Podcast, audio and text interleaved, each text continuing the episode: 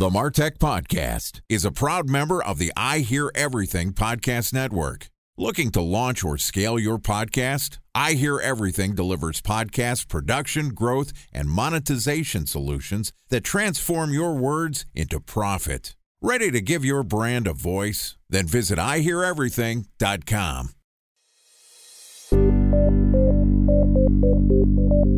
From advertising to software as a service to data Across all of our programs and clients, we've seen a 55 to 65% open rate. Getting brands authentically integrated into content performs better than TV advertising. Typical lifespan of an article is about 24 to 36 hours. If we're reaching out to the right person with the right message and a clear call to action, then it's just a matter of timing. Welcome to the Martech Podcast, a Ben J. Shap LLC production. In this podcast, you'll hear the stories of world class marketers that use technology to drive business results and achieve career success. We'll unearth the real world experiences of some of the brightest minds in the marketing and technology space so you can learn the tools, tips, and tricks they've learned along the way. Now, here's the host of the Martech Podcast, Benjamin Shapiro. Welcome to Women in Martech Week on the Martech Podcast. This week, we're talking to five successful lady marketers to understand how they've navigated their way up the corporate ladder to become some of the most prominent female marketers in the Martech community. Joining us today is Tara Ryan, who is the CMO of Swerve, which is a platform that enables brands to connect with their customers with relevant messages in real time with live data at scale. Swerve combines messaging across channels like push, in app messaging, email, SMS, and OTT. Prior to her current role, Tara held CMO and VP titles at a host of enterprise B2B companies, including Oracle, McAfee, NetSuite, and most recently, a company called Coupa. Okay, here's our interview with Tara Ryan, the CMO of Swerve. Tara, welcome to Women in Martech Week on the Martech podcast. Thank you, Ben. It is an honor and a pleasure to have you here. First off, thank you for being a sponsor or having your team sponsor part of the Martech podcast. We appreciate your support and we're excited to hear your story about how you've become an executive and a leader in the Martech space. Wonderful. Excited to be here. Well, let's start off talking about your early career. Just in general, how did you get into marketing and what drew you into this field? Interesting. I was a history major in college, so wasn't really set up for marketing, but got some experience in public relations and advertising and worked for an advertising agency that managed liquid air as a client, which is industrial gases. And that taught me a lot about industries and how different industries from oil and gas to food manufacturing went to market. And that really helped me learn SIC codes and industries and therefore led a path to Oracle and Oracle applications, lo and behold. So early in your career, it sounds like you didn't study marketing. Why did you decide to go into public relations? My guess is a little bit of this is the practical applications of a history major are few and far between unless you're going to stay a student or become a professor. What was it that drew you to PR?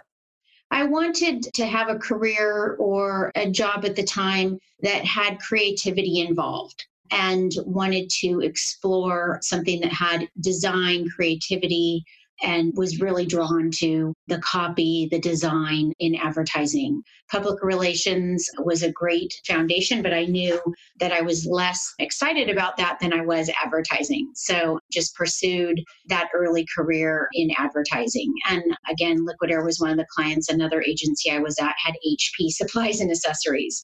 So I gained some exposure to early technologies in the early 90s. So it sounds like you started on the agency side at first, and you had kind of a wide variety of experiences working in PR and eventually getting some experience in advertising. You wanted to pursue a more creative field. You felt that advertising was a better fit for you. As you were early in your career, did you get the sense that marketing was going to be your long term career path? Or what was your mindset as you were thinking about early career development? Well, yes, I always laugh because um, I come from a big family, and my oldest brother said, Well, marketing, isn't that just logic? And I do think there's a lot of logic, and marketing makes sense from a business to consumer perspective. We're consumers to business to business. I grew up in a farming family, so I recognized seed to shelf, which really helped later on in marketing, manufacturing, and supply chain solutions. But I like the storytelling and the setup of how does a product or a service produce results. And that's really what inspired me, along with the creativity. So it sounds like early in your career, you had the understanding of the brand and storytelling component of marketing, but also how that fed into business results. Absolutely. The early days in advertising, I also had many real estate clients. And real estate clients, those were ads in every Sunday newspaper. They were early condominium developments, mixed use developments, retail, shopping centers. So monthly sales at the end of the month were really the result of those print ads or radio advertising. So those early days of advertising back then, we didn't have a lot of CRM systems. So it really was pure sales that proved the results of advertising efforts. And I liked that connection to the ability to measure the results of your marketing efforts. The thing that sticks out to me is that you've already mentioned that you worked in a couple of different industries. You have a family background in farming. So let's say that you have some understanding of, you said seed to shelf. There was something with HP that sounded technical. You worked in a couple different industries, including real estate. Talk to me a little bit about how your early experiences and exposure to multiple different clients and multiple industries helped develop your understanding of marketing. Well, I think understanding, Ben, and also learning I call it technology cultural diversity. So, along my career, I've been able to learn. Sometimes people say, well, oh, you worked at McAfee. Well, that doesn't relate to NetSuite because that's financial applications versus security.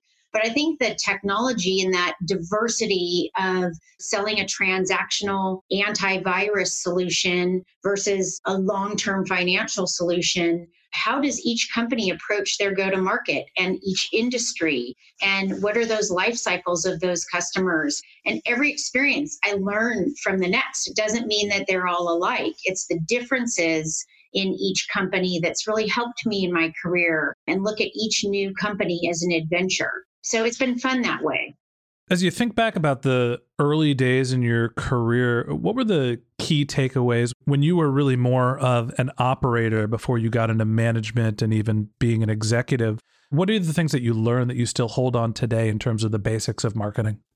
The basics is I think good marketing stands on its own, good work stands on its own. What I mean by that, Ben, is that it's the results. And now we have wonderful solutions and tools to measure our results. But in the earlier days, I could say, let's test one headline against another. It was expensive to produce television ads or spots. And now we have so much flexibility. So, one lesson that I learned is that when you go in for your reviews and you're trying to build your career or get the next promotion, it's really being able to step up and talk to the people that are ahead of you or your superiors or your management and let them know that the good work you've done stands on its own and that's because of the results you've produced.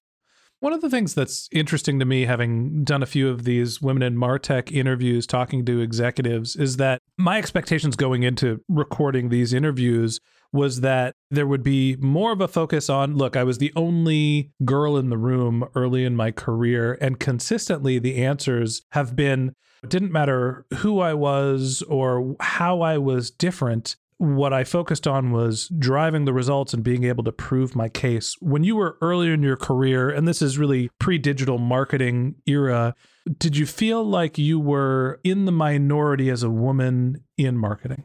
Oh, for sure.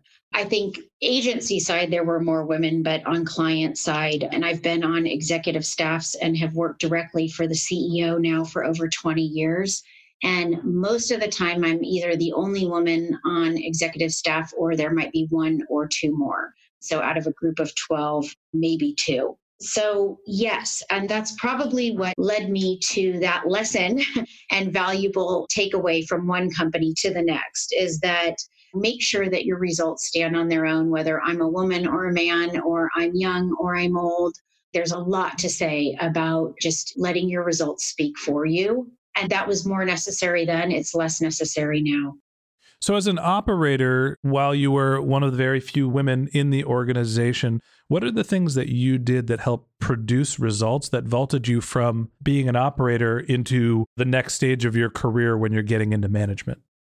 I think one, I mean, you bring up women as a minority on executive staffs. One lesson I learned and humbly is just to be myself, not to try to be anyone but myself. And that's really hard. That was harder back then than it is today. But not being afraid to be a woman, not being afraid to be funny, to laugh, and not to bring a different personality to work than you have in the rest of your life. So I think there were more what I would call personas required 20 years ago than there are today. And I do like to tell people it's not lean in or lean back, it's just stand up straight and be yourself. I think the most power is in bringing your true self to every meeting. Yeah, I think that's great advice that you have to be comfortable in your own skin man, woman, white, black, brown, green, purple. Being comfortable with who you are makes other people feel comfortable around you. And I could see how that combined with producing successful results helped you move forward in your career. Let's talk about some of the roles that you have. You moved from agency and advertising and eventually transitioned into a series of managerial roles at large enterprise companies like the Oracles and McAfee's and NetSuites of the world. Talk to me about the stage of your career when you were transitioning from operator to manager into the director level. Yeah, sure. And as we were talking about on all of a sudden I'm working for the CEO at Network Associates and had great career progression. The challenge is, well, how do I then turn around and manage up to 50 people without going back to school? What I did do at NetSuite or when it was NetLedger is I took two years and got a master's in transformative leadership where my classes were in cultural diversity and scenario building and change management so that I could build up a set of tools to keep in my pocket for whenever I would turn around and in a future position, especially in growth startups, be able to really embrace change and help my team manage and navigate change and growth within organizations. So that was a big lesson is go get the tools you need and recognize your strengths and weaknesses at every juncture in your career. And there are so many resources out here. I got my master's degree online from a great school of psychology while I continued to work. And I was at Zebra Technologies running a team that was dispersed into 50 countries and we had 15,000 VARs and a couple thousand employees. So those tools became indispensable as I grew into vice president, executive vice president, and CMO roles. So let's talk about that in a little bit more detail. When you started working in house as a looks like a senior advertising manager at Oracle, this is Oracle when it is a large company, but it is not the behemoth that it has become today, and still very much a growth company. As you're a manager in that role and moving on to becoming a VP at McAfee, what were some of the roles and responsibilities you had and the lessons you took away from those two experiences? When I look back, I had some wonderful mentors, and the marketing department was less than 200 people at the time. And we got to develop a lot of friendships I still have today. So, that networking and collaboration is still something that I hold so valuable in my career. I still talk to many of my friends from Oracle in those days. So at Oracle at the time, I mean, our budget went from 12 to 50 million dollars in two years, and those were big stages of growth. My role was advertising. There were only two people that managed advertising for the whole of the company because Larry Ellison directly approved and helped us create many of the ads. Zach Nelson served as a mentor. He was head of marketing, and I ended up working for Zach for seven years after those days at Oracle. So, leveraging mentors meant a lot for me at Oracle and then also gaining a global perspective. So it's really exciting to look back at those early days in a career and say, I created my own global lens. I was able to travel to Asia a lot and work with people in many different countries. And that was amazing because I still, on a daily basis, leverage what I learned being able to travel. My travel budget was at least four or five times what my salary was back in the day, but they were willing to put me on an airplane and let me go gain that experience around the globe. So my role went from advertising in Oracle applications. Within a year, I stepped up and volunteered and said, listen, if there's anything global, throw me on a plane. and three years later, I had seen much of the world. I'm assuming that relatively early in your career, you are footloose and fancy free and don't have some of the bonds of home that were making international travel consistently difficult. Talk to me about as you're trouting around the globe in a professional sense, what were some of the trade offs that you had to make at that point in your life? Were you feeling like your primary focus was work, and how did you balance your work and personal life? I think another lesson you learn is what priority do you put on your career? If I don't go on that trip, will I make that promotion?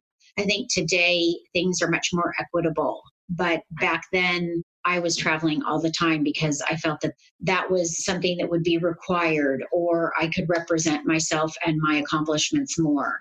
So, did I sacrifice? Possibly. It's hard to look back and hindsight can be 2020 and would I say, well, you know, maybe I wouldn't be as focused on the promotion to director level at Oracle and maybe have traveled as much, but it's hard to say that now. I was so excited to take advantage of those opportunities as those doors opened for me. But then I've had two children on my own and I had them later in life, and it's amazing and it's a beautiful journey. I spoke at a women's conference at salesforce.com recently, and much of the conversation came around even down to fertility and what are we women in professional settings doing about our 30s and our 40s and even our late 20s as it relates to work life balance. And we're learning. I think we're all learning as we go along. Yeah. I mean, I obviously can't speak to any personal experience, although my wife is in her 30s and we talk about the balance of her career and my career and our family planning as well. But it makes sense that you're traveling around the globe as you're in what I call the hustle years, right? When you're managerial to director, when you have to do everything in your power. And most people are still in the phase of their life where they are independent and can focus on their career as the primary purpose. But I do understand that for women in that age range, there is a personal aspect to prioritizing work that needs to be considered. I am not the right person to speak on what is right or wrong, but I do want to address that that is challenging for a lot of women. And it's interesting to hear how you manage to be very career focused at that point in your career while still being able to have a family and become an executive Let's talk a little bit more about making the transition into being an executive. A special thanks to our presenting sponsor, Mutinex. Ready to take your team from I think to I know? Then join brands like Samsung, ING, and Asahi who make better marketing decisions with Mutinex. Mutinex Growth OS, the marketing mix modeling platform that makes measuring ROI fast, easy, and cost effective. Request a demo at mutinex.co. That's M U T I N E X.co. Time for a one minute break to hear from our presenting sponsor, Mutinex. In 1919, John Wanamaker said, Half the money I spend on advertising is wasted. I just don't know which half. Well, the advertising landscape has changed since then, and instead of reaching your audience on two channels, you're probably reaching them on 20. Turns out John didn't know how easy he had it. But that doesn't mean that you should give up on striving towards marketing effectiveness. No matter how complex your marketing strategy is, Mutinex Growth OS is the market mix modeling platform that measures the impact of marketing on your bottom line. Mutinex's market mix modeling platform calibrates your insights against the latest market conditions so you can make media and marketing investment decisions confidently and quickly.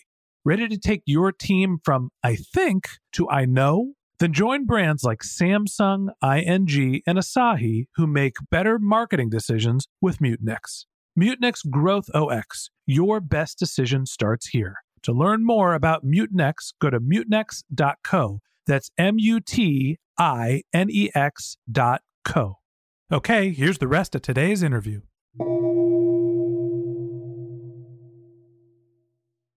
You're traveling around the globe, you're working for Oracle, you make the transition to becoming a VP at McAfee, and there's a few different stops along the way through NetSuite and even in consulting where you're at a VP level. Talk to me about the difference between being a director, an operator, and a manager to becoming an executive? It's tough. I think as a woman, you develop friendships. We tend to be more nurturing. And I call it the adopt an issue or adopt a problem. There's a transition that occurs from a director where you may be managing up to 10 people to a vice president and over 20 people. And it doesn't necessarily mean the number of people, but you really have to learn to let go and also let go to the people that are below you so that they can manage their own teams. And I think my big phrase is embrace the ambiguity because you've entered a path of the unknown. So when someone promotes you from a director to a vice president, and all of a sudden the next quarter, you're given a new staff of people you don't know, or a new territory, or a new project, or someone says, I've now had been involved with four IPOs, but I'll never forget the first one. No one gives you a book on how to take a company public. So you need to just embrace the ambiguity and then allow yourself to let go of your comfort zone. And sometimes that means that if I think I'm the best at digital advertising or picking images for the website, and Carrie's on the line, she might be laughing, but there are things you have to just say that it's okay. I'm going to let other people make decisions and let that cascade then below you so that empowerment. I may be a vice president, but I'm empowering the people below me to do the job I just did and not have judgment about it because that's when some beautiful things happen is when I get promoted, that means that people below me are then more empowered and possibly promoted. So, how do you find the balance between empowering the team that is working for you and holding them accountable to produce results and keeping a high bar? I've been really lucky in my career to get teams with incredible work ethics and ambitions and creativity. I am only where I'm at because of the teams below me. But I think that to your point, Ben, that's the balance is I have a hands-off approach to managing. I'm not in on every meeting. A lot of meetings I'll say, hey guys, okay, I've seen enough. I'm gonna leave the meeting now so that you can move on and get your job done. So I think again, it's the looser strings and the more empowerment, the better the results. Yeah, it seems like your focus is as a director where you are working with a team and they are bubbling the work up to you for approval as opposed to a vice president when you are advising and really focusing on people management.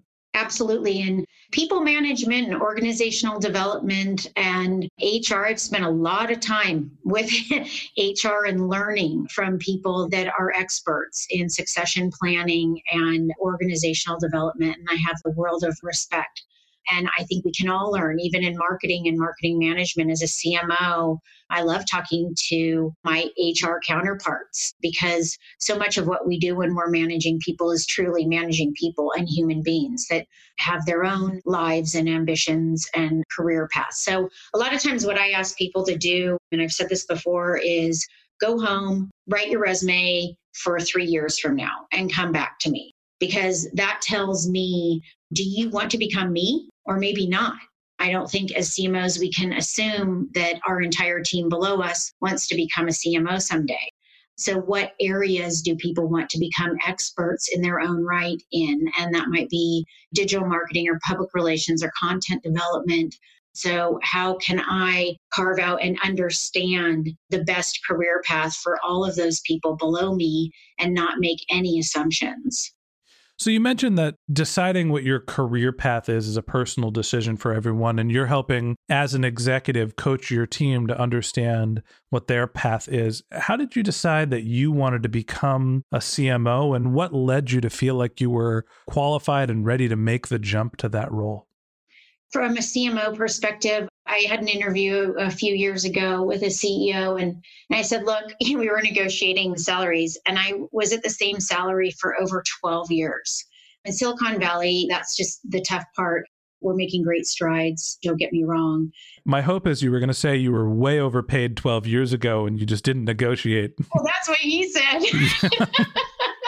that's not how it worked, was it? No, that's not how it worked. No, that's too bad. Because I see when a company goes public, you see what everybody makes. So, anyways, I think that early days, it's like, hey, I'd be so excited to become a director. And I said to Bill Larson, the CEO of Network Associates, what will it take for me to become a VP? And I'm a director. And I always tell people that are younger in their careers no one is ever going to wake up in the morning and think, is it time for me to give Tara Ryan a promotion or think about a great job that Tara did?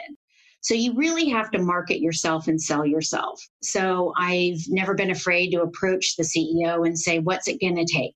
Or the head of HR or the head of sales or marketing. So those were early days and it's very exciting. Now I'm less excited about my title. And someone recently said, well, maybe I could help you and mentor you because you could be a CEO. And I said, no, I never want to be a CEO because I have another 50 years where I could learn every single day being a CMO. And I love it. And I love learning more and more about marketing and being that leader. So I don't think you ever really say, that's the point on the map where I'm going to get to. But as I said earlier, I think a short term horizon or building a scenario out for yourself and saying, hey, I want to take part in that. I want to be part of an executive staff. And then I did what it took to get there, which is really, again, creating results. So I think that the lesson of you don't get what you don't ask for and you need to be your biggest advocate is great advice. I'd be interested to hear more about not only what helped you get your first CMO role, but what are the things that made you feel ready to become a CMO and manage the entire marketing department, not just a facet of it? Yeah, sure. I mean, in B2B marketing, it was really rounding out every aspect of marketing. And I think my strengths lied in paid for. So digital is um, comfortable to me. I was a media buyer long ago at an ad agency. I like to pay for something and know exactly what I'm going to get as results. We used to live in the days of gross impressions and measuring media. So that was a strength for me. A weakness was public relations and I was able to work with some wonderful um, PR people along my career at Oracle and their associates and NetSuite and learn from them. So that was an area I said, okay, I really shouldn't be a CMO unless I can really manage and be very strategic in both the um, earned as well as the paid for mediums. So when I look at product marketing, a lot of people call marketing, you know, there's three stools. Are you stronger in brand? Are you stronger in product marketing? Or are you stronger in the demand gen pipeline generation? At least that's the way we look at it in B2B a lot of times. So it's rounding out those areas of experience. And I knew I was comfortable after 15 years of experience building my foundation of each of those and there are times where, if it's a security company, I'm less comfortable in the product marketing realm and I'm much more comfortable in the go to market and the demand generation. But it's recognizing your own strengths and weaknesses and looking at the opportunities that best play against them. So I think you just intuitively know when you're ready. Mm-hmm. I never had someone say, and maybe it's because I was a woman, hey, listen, we're going to promote you. And I was surprised by it. I asked for it. That's interesting. You know, I noticed that on your LinkedIn profile, you had a series of five SVP or head of global marketing roles, and you're talking about doing skill development to the point of being prepared to be a CMO. These are different companies a company called Proofpoint, Zebra Technologies, Navis, which was acquired by Zebra Technologies, Ketra, and NetSuite were you learning different facets of marketing at each job or were they all sort of blended together and you were just pushing the ball up the hill so proofpoint and coupa were ipo zebra was recession you know in 2009 the marketing contribution to business results is what I learned and I've learned in the last 15 years. And it's what holds me in my roles. So, Zebra, the stock went from 17, I think it's now at 220. And I'm not saying I was a distinct part of that, but Proofpoint was we wanted to go IPO. What were the measurable business results that marketing could contribute to? How much revenue could I track back to the exact marketing investment and the checks we wrote for each marketing campaign? The same with Coupa. Went into Coupa pre IPO and really partnering with the CFO and the CEO to create business results via marketing efforts. So each company is very different. Zebra was early days of IoT and it needed a rebranding. So that's where that skill set came into hand. Proofpoint, I had done McAfee. I knew a little bit about security, but it needed a complete rebrand and it needed demand generation.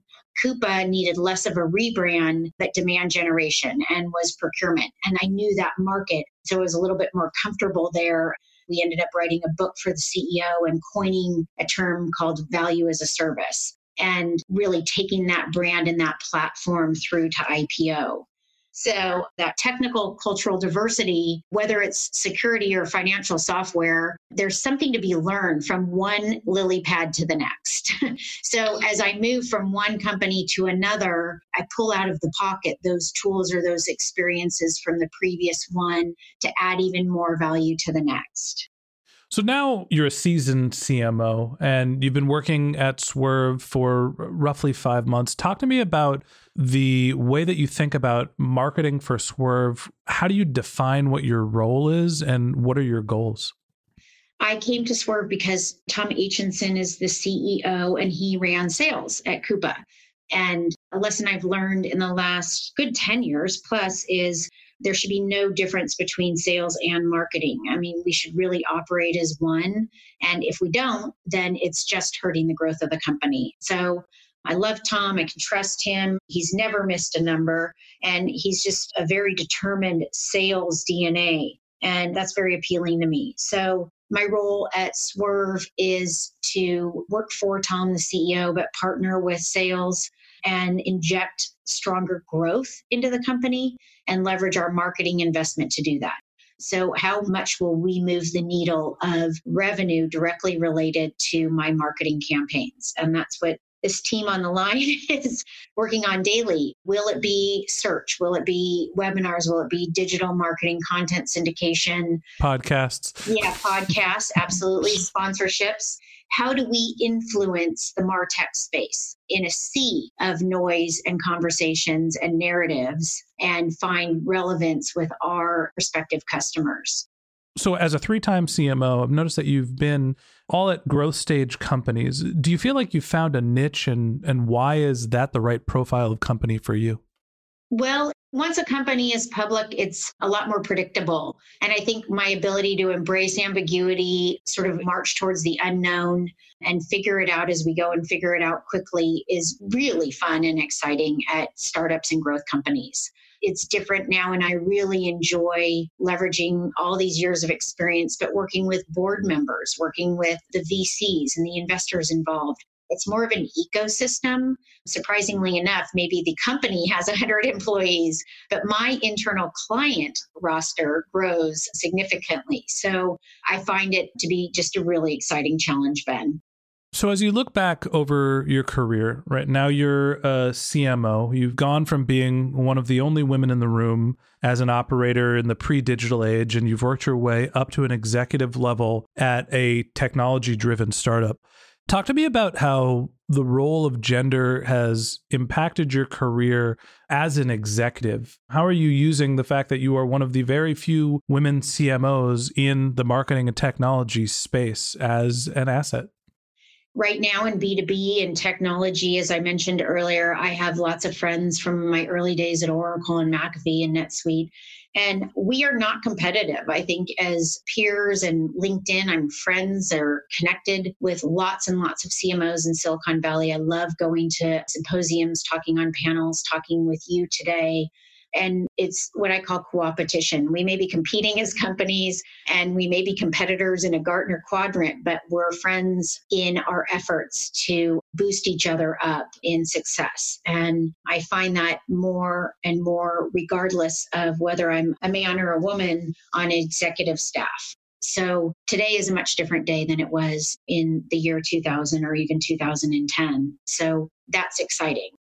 It's one of the reasons why I wanted to put together the Women in Martech series was there are strong leaders in the Martech and in the marketing space that are women. And I feel like the problem that we've had in our industry in terms of gender neutrality goes back 30 years where there just wasn't women in the boardroom. So there wasn't a lot of examples for women like yourself to follow. Now there are, and my hope is to highlight you as an executive, as a woman, and as a role model for the younger generation of female marketers.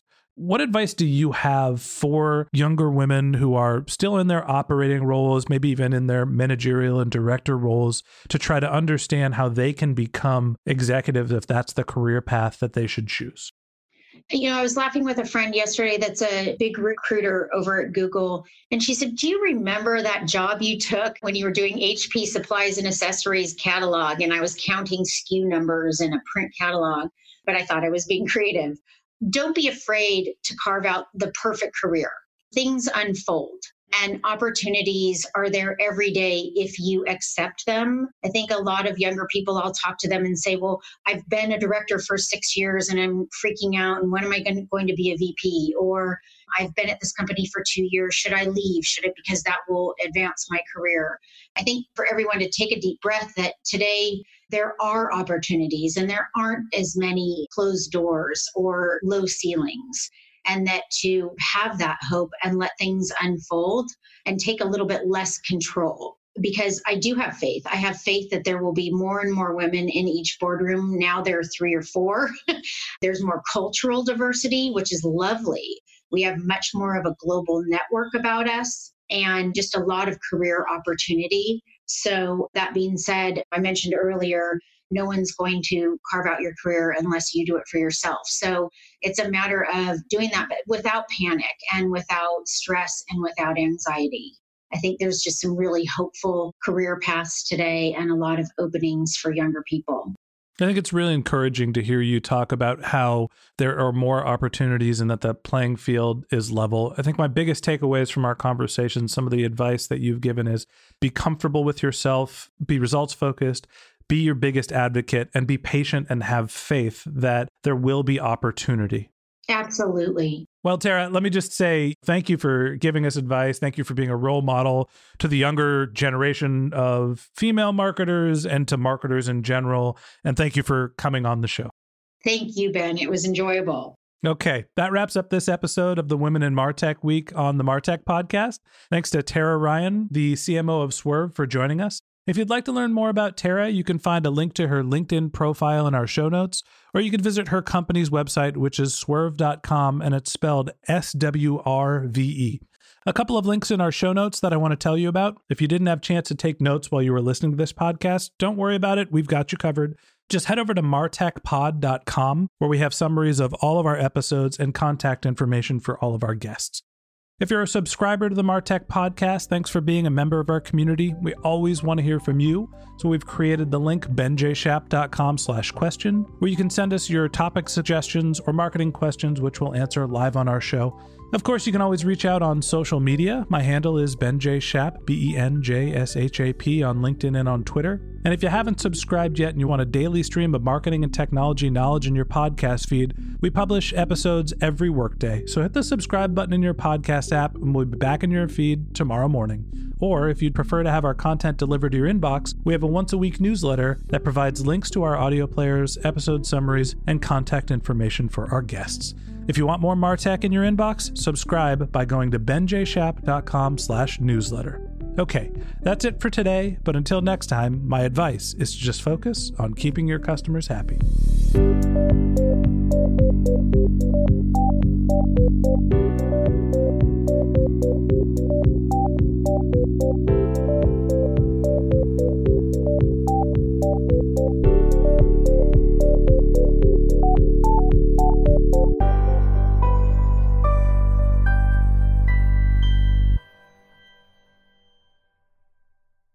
Thanks for listening to the Martech Podcast, and I Hear Everything production. Looking to launch or scale a podcast like this one for your brand? Then visit iheareverything.com.